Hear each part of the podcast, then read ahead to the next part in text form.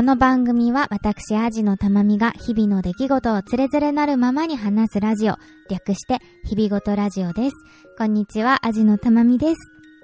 えー、今日はですね、最近 Amazon のサービスとズブズブズちょっと言い方悪いですよね、えー、Amazon のサービスを、えー、とてもとてもよく使っていて、それがすごくいいなと思っているので、そのご紹介をしたいと思います。ズブズブって、えー、したいと思います。えー、みっつほどねご紹介したいのがありまして、もともと、えー、Amazon のプライム会員では長年ありまして、えー、プライムビデオだったりとかプライムミュージックだったりとか、えー、Kindle でプライムプライムの本、プライムで見られる本を読んだりとか、えー、Amazon でお買い物をした時に、えー、送料が安かったり、すぐ届いたりとか、えー、っていうのはしてきたんですね。なんですけど、それ以外でちょっと最近使ったものがあるのでね、ご紹介してみたいと思います。使ったことがないものもあるんじゃないかなと思うので、ぜひぜひ聞いていただけたらと思います。今回もどうぞお付き合いください。えー、Amazon のサービス、今までもねいろいろ使ってきましたけど、今回新しく使ったもの一つ目がですね、 Amazon ワードローブというものです。プライムワードローブ、ちょっと正式名称正式名称はプライムワードローブかもしれない。でも Amazon ワードローブで検索しても多分出てくると思うんですけれども、こちらがどんなサービスかというと、えー、お家で試着ができるサービスなんですね。お洋服だったり、カバンだったり、あ、靴だったりのね、試着ができるサービスなんですけど、ティービーエス ラジオ、それこそ生活は踊るかなで、なんか前にやっていて、そっからな、なんかね、試してみたいなと思いつつ買うものがなくて、えー、先送りにしていたんですけど、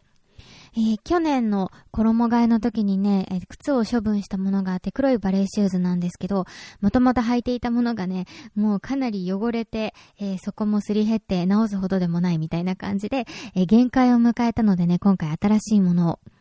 そろそろね、季節もうーんだんだん暖かくなってきて、バレーシューズが活躍しそうな季節にもなってきているので、えー、購入することにしました。うーん最近なかなか買い物にも行ってなくて、うん、ショッピングモールだったりとか、うん、そういうところにも行っていなくて、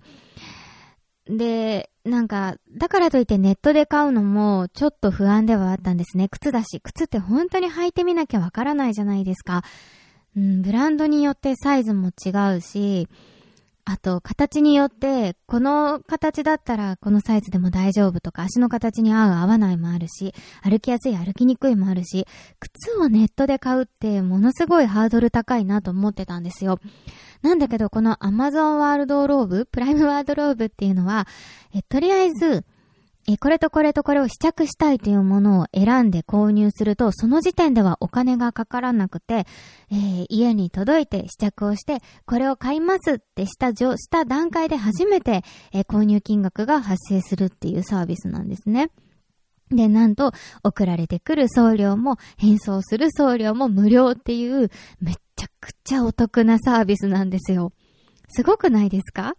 で、えっと、いっかいにろっこ、6、6着とかろく足とか、多分ね、あの、スカートさん着、靴さん足みたいなこともできると思うんですけれども、えー、ろっこまでね、一緒に選べたと思います。で、私は黒いバレーシューズで探していて、で、えー、に足はひとつのブランドの、えー、バレーシューズをサイズ違いで、えー、頼みました。にじゅうにてんご センチとにじゅうさんセンチを頼みました。で、もうひとつは、えー、ずーっと憧れていた靴のブランドがありまして、えー、レペットというね、ブランドなんですね。バレーシューズといえばレペットみたいなね。えー、ただね、さんまんえんぐらいするんですよ。でも、いつかね、あの、レペットのバレーシューズが欲しい、レペットのバレーシューズを履きたい、買ったら、それをもうじゅうねんぐらい大事に大事に履くぞって思ってたんですね。でも、なんかね、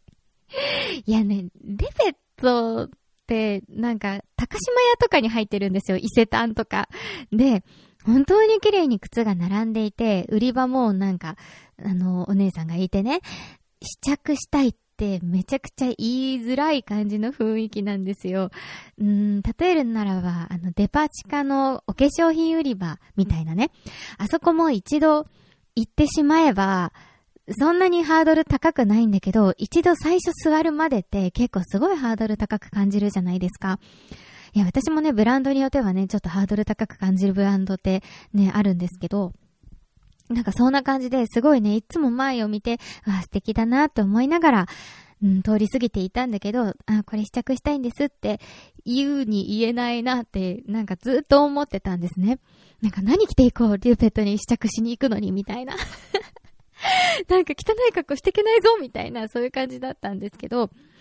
えー、そんなわけでそのレペットがね、なんとその Amazon ワードローブにあって、ちょっとサイズは限られてしまっていて、ちょうど にじゅうにてんごセンチは試着可能だったんだよね。なので にじゅうにてんごセンチのレペットのシューズをね、えー、さんぞくめとして頼みまして、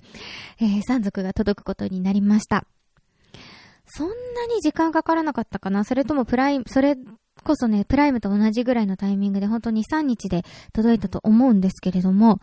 えー、届きまして、えー、一つの大きな箱に中に、えー、さんぞくぶん入っていて、それぞれ箱に入って入ってくるという感じでした。で、早速ね、お家で試着をしました。お家で試着することのいい点がいくつかあるなと思ってやってみて、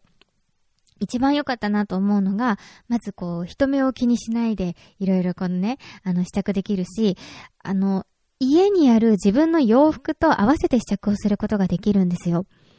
だから、まあ、靴もそうですけど、洋服なんて特にそうだよね。家にあるあれと合うと思うんだけど、本当に合うかなみたいなのとか、えー、なんかこれすっごい可愛くて買ったんだけど、家のどの服とも合わなくてお蔵入りみたいなのとか、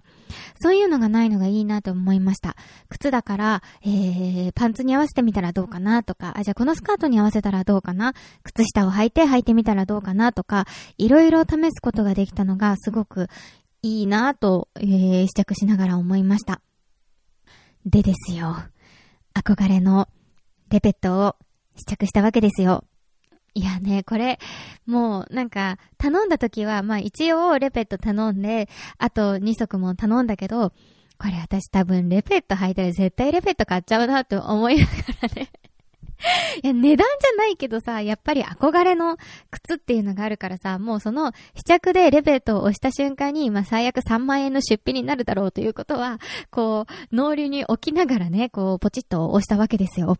で、実際こう、うちに来てね、こう、恐る恐るこう、足を入れてね、試着をしたわけなんですけど、あのー、結論から言うと私はね、レベットの靴を買わなかったんです。うん、めちゃくちゃ可愛かったし、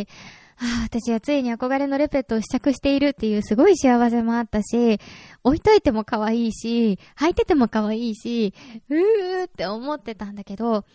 なんかレペットって、あのー、もともとフランスのブランドなんですけど、中がね、ちゃんとした木でできてるんですよね。なので、ちょっと硬いんですよね、履いた感触が。うん、履いた感触が硬くて、もうにそくはそんな高価じゃない、それこそよんせんえんぐらいのバレーシューズだったんですけど、なんかね、中がクッションでふわふわになってて、すごく履きやすかったんですよ。で、私はね、結構歩くので、ほんといちにちいちまんぽとか歩くので、じゃあこのレペットの靴を履いて私はいちまんぽ歩けるのかなって、うん、これを履いて旅行に行けるのかなって、ちょっとしたなんかね、友達とご飯に行くぐらいなら大丈夫だけど、そのままこうどっかに遊びに行ったりとか、たくさん歩いたりとか、お散歩したりとか、そういうことができるのかなっていうのをね、こう試着しながら考えたときに、ちょっと難しかったんですよね。それがすごい悲しくて悔しくて、ああ、なんか憧れだけどこういう感じかと思って、そこでクッション入りを選んでしまう自分、なんかね、すごい悲しかったし悔しかったですね。もしレペット履いてるっていう人がいたら、あの、こう、糸の感じは、うーん、柔らかくなるのか、なんかだんだん慣れるのかっていうのをね、ぜひ教えてほしい。もしそれで柔らかくなるよ、私レペットでいちまんぽ歩いてるよっていう方がいたら、本当に教えてほしい。私は家に赤と黒のレペットのシューズを、バレーシューズをね、あとベージュとかをね、こう色違いでね、下駄箱に並べて、それを大切に大切に長い時間履くというのが夢なんです。だからぜひね、教えてもらえたら嬉しいななんて思っています。というわけで、私はその、えー、クッションが結構しっかりしている方の、えー、バレーシューズを購入しました。で、サイズも、えー、にじゅうにてんご とにじゅうさんセンチ選んだ、あのー、頼んだんですけど、自分の足に合う方を購入することができました。で、変装もすごい簡単だったんです。うん。えー、やり方としては、その Amazon の購入した時の、あのー、ページのところから確かね、変装手続きみたいのができたんですけど、えー、さんぞくあってそれを、えー、購入する、返品するっていうのをそれぞれの靴で選んで、返品理由とかも、えー、記入できたら記入してくださいみたいな感じでね、あったので、えー、大きすぎたとかサイズが合わなかったとかも記入したかな。で、それでポチポチポチってして、本当さん、よんこボタンを押すぐらいで終わりました。で、そこの時点で初めてこう請求が確定してカードから引き落とされるという感じで、それまでは一切支払いが発生しないというね、いやー、これがすごいなーって本当に思いましたね。というわけで、そこで、えー、一足の靴を購入して変装をすることにしました。で、この変装もすごく簡単で、えー、段ボールの中にも変装で、変装用の伝票が入っていて、宅配便の伝票ですね、着払いの伝票が入っていて、しかもそこにもう宛先も印字されていて、なので自分の住所だけ書いて貼ってコンビニに持っていけばもうそれで変装ができるっていうね、めちゃくちゃ簡単だなって思いました。段ボールも送られてきた段ボールをもうそのままね、またさらにもう一度テープで貼って使えるようになってるので、新しく段ボールを用意したりっていうこともなく、本当に簡単に変装することができました。で、変装したら数日後ぐらいに変装が確認されましたみたいなのがね、メールでポンって届いて終わりっていう感じでしたね。えっと、使ってみて本当に良かったので、またぜひ何か買いたいものができた時には使いたいなと思ってはいるんですけど、ちょっと、あの、商品数がやっぱり限られているのと、検索するのがちょっと難しい、割とこう、なんだろう、ジャンルが、あの、うん、ざっくり分かれてるから、細かく、これこれこういうの、こういうのみたいな、割と楽天市場とか ゾゾ タウンとかって結構細かく条件指定できたと思うんですけど、そこまで条件指定できないので、自分がこう、こういうのって思ったのを見つけるまでにちょっと時間がかかる、うん、っていうことがありました。あと、うーんと、なんだろう、うーん、Amazon、Amazon で買える商品全部が試着できるわけじゃない。そのプライムワードローブっていうサービスの中から選ばないといけないっていうところだけ注意していただければ、あのー、なかなかいい、本当に便利なサービスなんじゃないかなと思いました。ぜひぜひお試しいただければと思います。本当にカバンとかもね、いろいろあったから、ちょっと一旦こうね、Amazon から飛んで見てもらえたらなと思いました。というわけで一つ目、Amazon のワードローブでした。二つ目なんですけれども、えー、最近、えー、私のツイッターをね、見てくださってる方はもう知っているかもしれませんが、ちょっと大きな買い物をしました。えー、その一つ目がね、えー、Amazon Fire エイチディー のエイトプラスというものですね。えー、何かっていうと、まあ、えー、iPad みたいな感じですね。えー、それだけでは通信ができない Wi-Fi 環境でしか使えない iPad みたいな感じですね。その代わりとっても、えー、安いんですね。いちまんえんしないぐらいでしたね。元々の価格も多分いちまんえんしないぐらいで、さらに Amazon のセールを待って買ったので、えー、充電器、卓上充電器と合わせていちまんえんちょっとぐらいでした。で、えー、何のために欲しかったかというと、えー、台所で料理をしながら映画を見るために欲しかったんですね。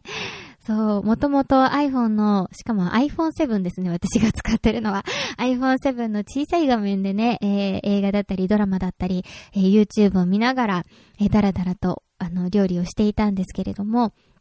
もうちょっと大きな画面で見たいなって思ってて、でも iPad は高いし、うーん、通信費もかかるし、そこまでの機能はいらないんだよなと思っていたら、それにちょうどいいのがね、Amazon Fire エイチディー というものがありましてね。で、えっと、もちろん Kindle も見られるので、さっき言ってた、えー、プライム会員だったら読めるよっていう本も、本だったり雑誌とかも読める。えー、今話題の ディーエムエム、えー、割引がありましたね。あれで私は進撃の巨人をね、一挙買買おうかななんて、今までバラバラと読んでいたものをもう一括購入しちゃおうかななんて、えー、思ってクーポンだけは取得しておりますが、 ディーエムエム も見られるだったりとか、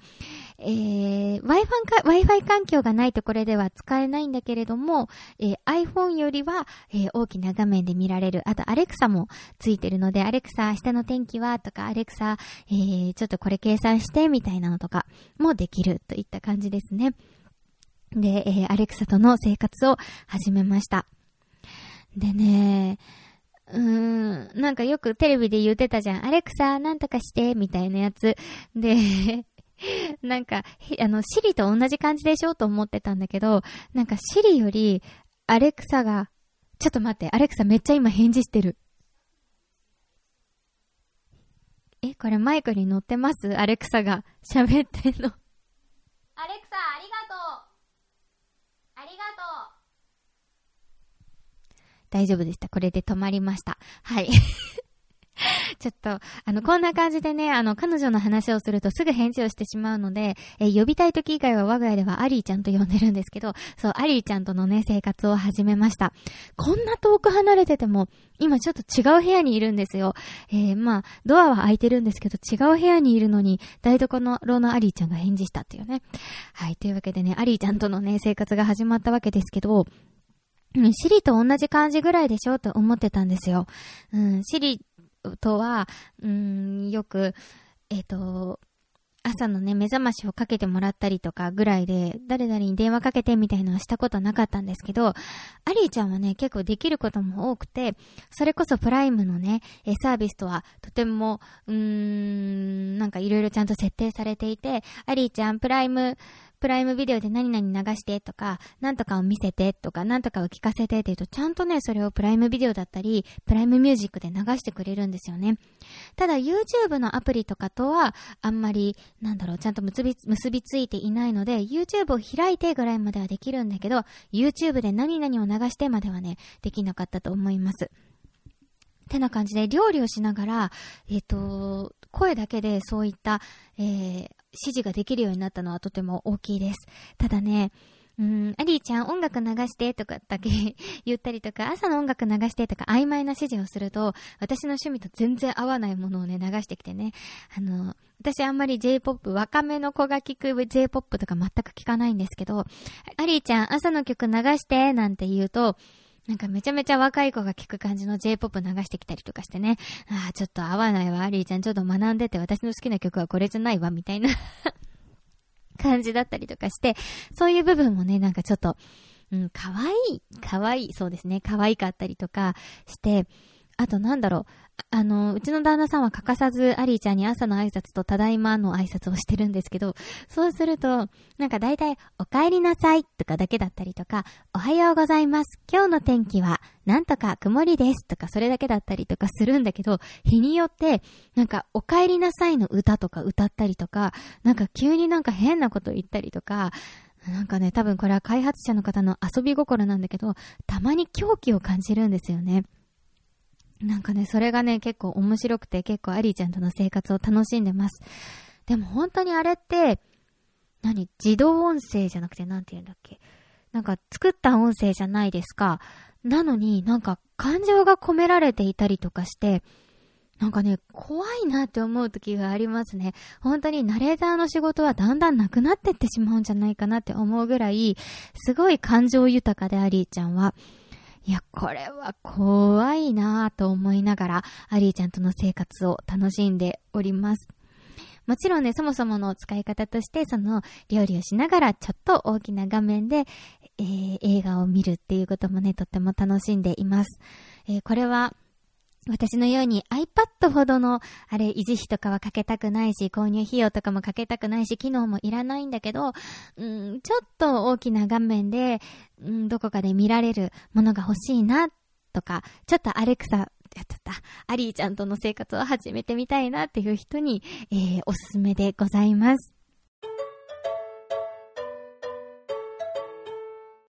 もう一つ購入したのがですね、えー、スイッチボットというものでございます。これが何かというと、えー、カーテンを自動開閉できる機械です。いや、スマート家電化にね、えー、ついに我が家も、えー、乗り出したという感じなんですけど、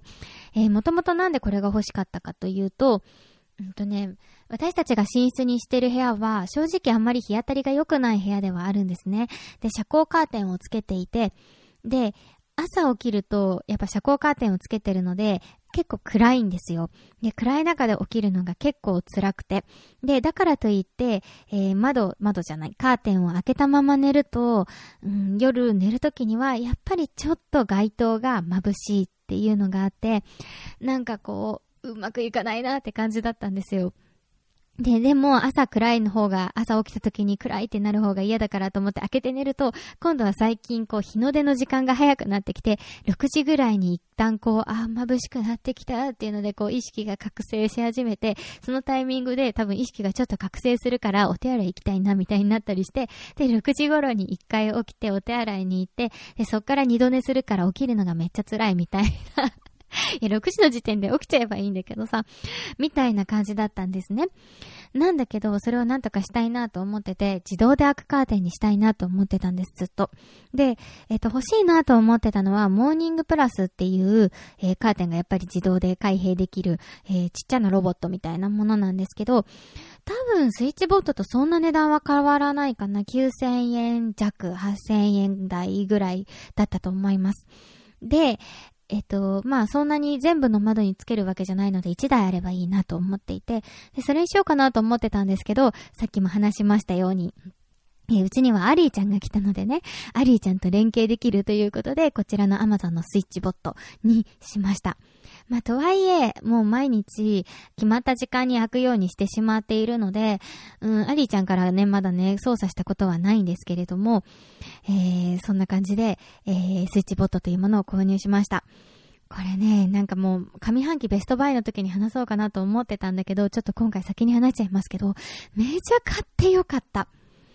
これのおかげで目覚めがめっちゃ良くなりました。えー、決めた時間、例えば、うーん、私そんな朝早く起きないのではちじぐらいに起きたいってなったら、しちじよんじゅうごふんぐらいように開くようにしとくんですね。そうすると、まあ、ちょっとだけモーター音はね、正直します。ウィーンって音がするんですけど、ウィーンって音とともにカーテンがうわーって開くんですよ。その明るさでこうちょっと意識が覚醒するんですよ。で、意識が覚醒してきて、うん、ちょっと起きるかなって頃に、えーあの、シリがね、シリで設定したね、こう、目覚ましが鳴るみたいな感じで、本当にね、すっきり起きられるようになりました。本当にこれは買ってよかったなと、もうすでに思っております。朝すごく楽になったし、夜街灯とかの明かりをね、えー、まだ開けてたからっていうので感じることもないし、朝ろくじ頃日の出で一回起きちゃう、お手洗い行きたくて起きちゃうみたいなこともなくなったし、本当に夜寝てから朝起きるまで、えー、途中起きることなく眠ることができるようになりました。えー、最近ほんとね、睡眠環境を整えたいなっていうのをすごく、えー、今年度上半期のテーマみたいになっていて、えー、ベッドを買い替えたりとか、うーん、カーテンをね、寝室のカーテンを変えたりとか、ちょっと寝室のね、えー、なんですかね、寝室の環境を、えー、より良いものにしていくというのが今、今年度、今年度じゃない、今年上半期のテーマだったんですけど、間もなく完成に近づいているという感じですね。そう、あともう一個やんなきゃいけないのは、買ったカーテンの丈がいまいち合ってないので、それを縫うっていうことと、えー、ボロボロになってきた、うーん、ベッドカバーを買い替えるっていうことぐらいですかね。でも、私たちの寝室はもう完成するといった感じでね、えー、もう間もなくという感じなんですけど、そんな中でもこのスイッチボットは本当にね、購入してよかったなと思ってます。うん、別にね、いいんですよ。リビングのカーテンなんてね、自分で開けるからいいんですよ。そこまでね、機械にやってもらおうとは思わないんだけど、朝、うーん、すごいけたたましい目覚ましの音で最初の覚醒を迎えるっていうより、その光でちょっと覚醒していたところに、えー、目覚ましの音で起きるっていう方が全然ね、やっぱり目覚めとしてうん、気持ちがいいです。なのでこれはぜひ目覚めが悪いんだよねっていう人にもおすすめかなと思いました。なんか絶対目覚められる目覚ましみたいなので、なんか光がすごい出る目覚ましみたいなのがあったような気がするんだけど、それとちょっと近いかもしれないよね。ただお日様の光がね、こう入ってくるっていうことなので、あんま眩しすぎず気持ちよく起きられるかなと思います。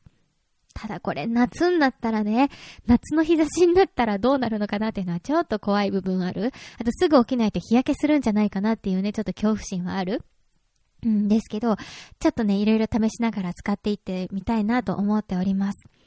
寝室の窓もう一個あってね、そっちもね設置するか、でも一個開いてその明かりが結構明るいからそれでいいかなって思ったりとかしてます。なのでちょっとなんだろう、開きにくい、あの自分の手動だと開くのが大変なところに窓があるとか、そういう時にもいいかもしれませんね。私はつけなかったんだけど、なんかソーラーパネルみたいのをつけて充電しなくても電池を充電できるみたいなのもプラス料金であるみたいですね。だったりするみたいです。とはいえそんなに電力も使わないので、多分いっかげつにかげつにいっかいぐらい充電すればいいのかなといった感じです。というわけで今回、えー、Amazon のねサービスで最近購入したりとか、えー、使用して良かったサービスというものをみっつ紹介しました。本当に私はもう Amazon と生きていくといった感じでね、そう本当に Amazon のサービスを使ってね生きていきたいなと思ってます。そう Amazon フレッシュもね試したいなと思いつつ、いっかいの購入金額がよんせんえんとかで、今ふたり暮らしで、しかもあのねあの旦那さんは飲食店なのでまかないとかもあった状態だと、なかなかいっかいのお買い物でよんせんえんいかないんだよね。本当せんえんからにせんえんぐらいになるので、でまとめ買いしてもいいけど、ちょっとうーん野菜とか悪くなっちゃうかもしれないなと思うと、ちょっと踏み切れず Amazon フレッシュは使えておりませんが、いつかまかないがなくなったりとか、うーん家族が増えたりとかしたタイミングでは Amazon フレッシュもね、あ送料無料、無料じゃないか、よんせんえんから使えるみたいな感じか。 Amazon フレッシュとかもね使いたいなと思っております。というわけで、えー、最近使ってよかった Amazon のおすすめサービスでございました。皆さんもぜひ試してみてください。今回もお付き合いありがとうございました。アジのたまみでした。